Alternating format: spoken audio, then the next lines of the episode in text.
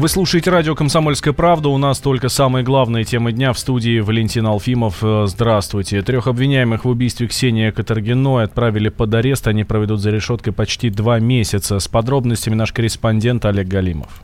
Ленинский районный суд Екатеринбурга избрал меру пресечения троим подозреваемым в убийстве Ксении Катаргиной. Речь идет о 42-летнем водителе из Копейска Марате Ахмед Валиеве и его подельниках. Это Михаил Федорович и его супруга Екатерина Меньшикова. Как и ожидалось, все трое были отправлены под стражу и пробудут в СИЗО до 11 декабря этого года. То есть пробудут за решеткой как минимум один месяц и 27 дней. Их обвиняют по двум статьям Уголовного кодекса – убийство и разбой. Как рассказал после заседания помощник прокурора, все обвиняемые признали свою вину лишь частично, но при этом раскаялись содеянном. Стоит отдельно отметить наглость одного из потенциальных убийц, так как Михаил Федорович заявил, что готов возместить ущерб родственникам погибшей и сделать им нового ребенка. Конец цитаты. Ксения Катаргина пропала 10 октября. Ее искали 4 дня подряд. К поискам были подключены полиция, два поисковых отряда. Тело девушки было найдено в колодце на Уралмаше посреди частного сектора.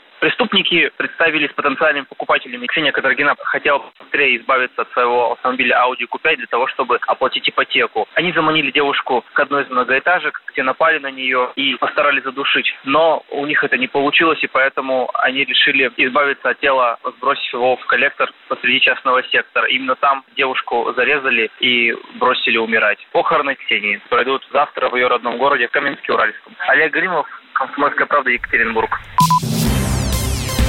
В Новосибирске начали проверку в школе, где нашли мертвую девочку. Мэр города Анатолий Локоть распорядился создать специальную комиссию, чтобы установить причины смерти старшеклассницы.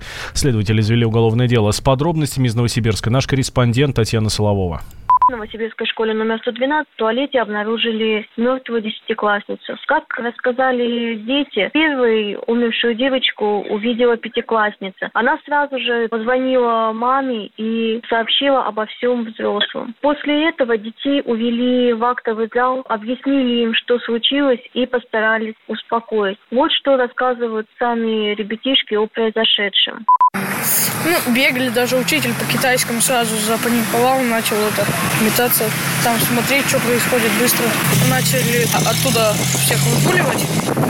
Так, побежали проходить на третий этаж. Потом отменили уроки у старшеклассников, а там первые, вторые, третьи, четвертые классы, они вот в этой младшей школе, там старше, они вот остались на уроке.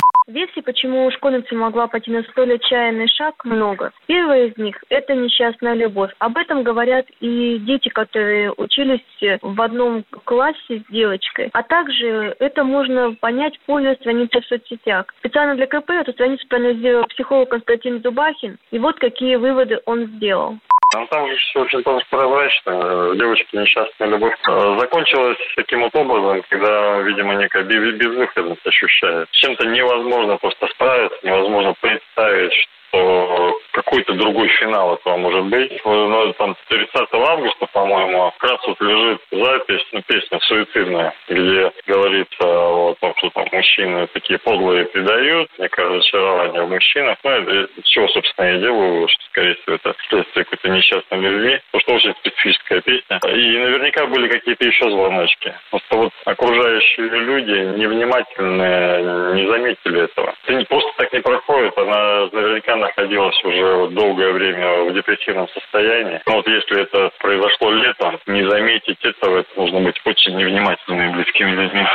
Как рассказывают люди, которые знали девочку, характер у нее был крайне неуравновешенный. Еще в четвертом классе она попыталась покончить с собой, но тогда ее удалось спасти. Однако в этот раз все оказалось намного плачевнее. Девочка перед своей гибелью рассылала в соцсетях прощальные послания своим друзьям. В телеграм-канале «Арти на русском» появилось аудио, которое Полина отправила накануне своей гибели одноклассникам. Бежать, Ребята, задыхаюсь. А мне надо бежать. Ребята, задыхаюсь, я реально задыхаюсь. Мне воздуха не хватает, мне дышать больно. Хоть бы меня машина сбила. Я правда сейчас умру. Боже мой, как я много бегаю. Мне больно, мне больно. Больно. Я реально надеялась, как где-нибудь впаду, сломаю ногу и мне собьет машину. Мать, заткнись, закрой рот, я и так сдохнуть хочу, и хватит мне писать. Как же мне больно. Сейчас э, школу, где погибла девочка, проверяет прокуратура. Также уголовное дело завел Следственный комитет. Комсомолка будет следить за ходом расследования. Татьяна Соловова, КП Новосибирск. Официальный представитель Министерства иностранных дел Мария Захарова заявила, что представители американского посольства постоянно стараются проникнуть в закрытые районы России. По ее словам, дипломаты из Соединенных Штатов часто не уведомляют о подобных посещениях. Никто американских военных дипломатов не задерживал. Насколько известно, в Северодвинске они сели в автомашину и отправились в сторону Москвы. Возможно, у меня нет такой точной информации, возможно, они уже и приехали. Ну, это вы уточните у них сами. В принципе, ситуация вполне рутинная. Американские военные дипломаты регулярно стараются проникнуть в закрытые районы нашей необъятной родины и полностью пренебрегают э, требованиями нотификации. Вопрос «почему?» остается открытым. Ранее стало известно, что Москва направит Вашингтону ноту протеста из-за инцидента с сотрудниками американского посольства, которых сняли с поезда в Северодвинске. Как сообщил информированный источник Интерфакса, во время своей поездки они несколько раз меняли маршрут. Пресс-атташе посольства США в России Ребекка Росс также э, позже сообщила, что дипломаты находились в Неноксе в рамках официальной поездки. Э, заведующий кафедрой международных отношений и дипломатии Московского гуманитарного университета, бывший советский дипломат США Николай Платошкин считает, что произошедший инцидент это случайность. Скорее всего, американские дипломаты просто сбились с маршрута. Я себе не могу представить, чтобы американцы, они просто пошли на какую-то глупость, я не знаю, какую-то несусветную. Может, они знать еще, что может быть. Вот когда я работал в Германии, предположим, или в Америке, да, у нас была очерчена зона, скажем, вокруг генерального консульства в Хьюстоне, радиуса, где мы могли передвигаться свободно. Вы за пределы этого радиуса мы должны были предупреждать государственный департамент, по-моему, за 48 часов, ну, куда мы едем. И, внимание, по каким дорогам. Я вот помню, у нас были какие случаи, например. Ну вот э, мы посылаем ноту, все нормально, что человек вот едет туда, там по дороге номер такой-то, там возвращается. Вот выезжает этот человек, едет, едет, написано, стоп, объезд. Значит, этот человек едет по знаку объезд. Сразу за ним, значит, вырисовывается ФБР с мигалкой говорит, вы что, типа, обалдели, вы там, ну, не должны здесь ездить, там, другая дорога. Ну, это объезд. Те так подумали, подумали, говорят, хорошо, мы вас будем сопровождать.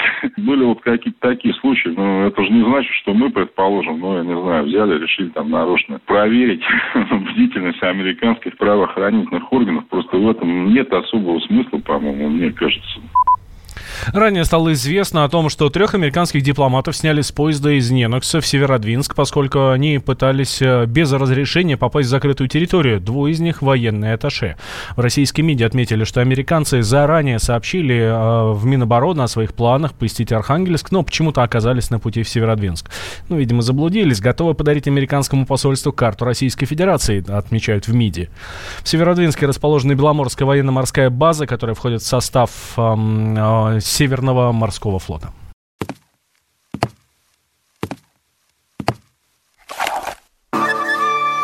Это была тяжелая неделя.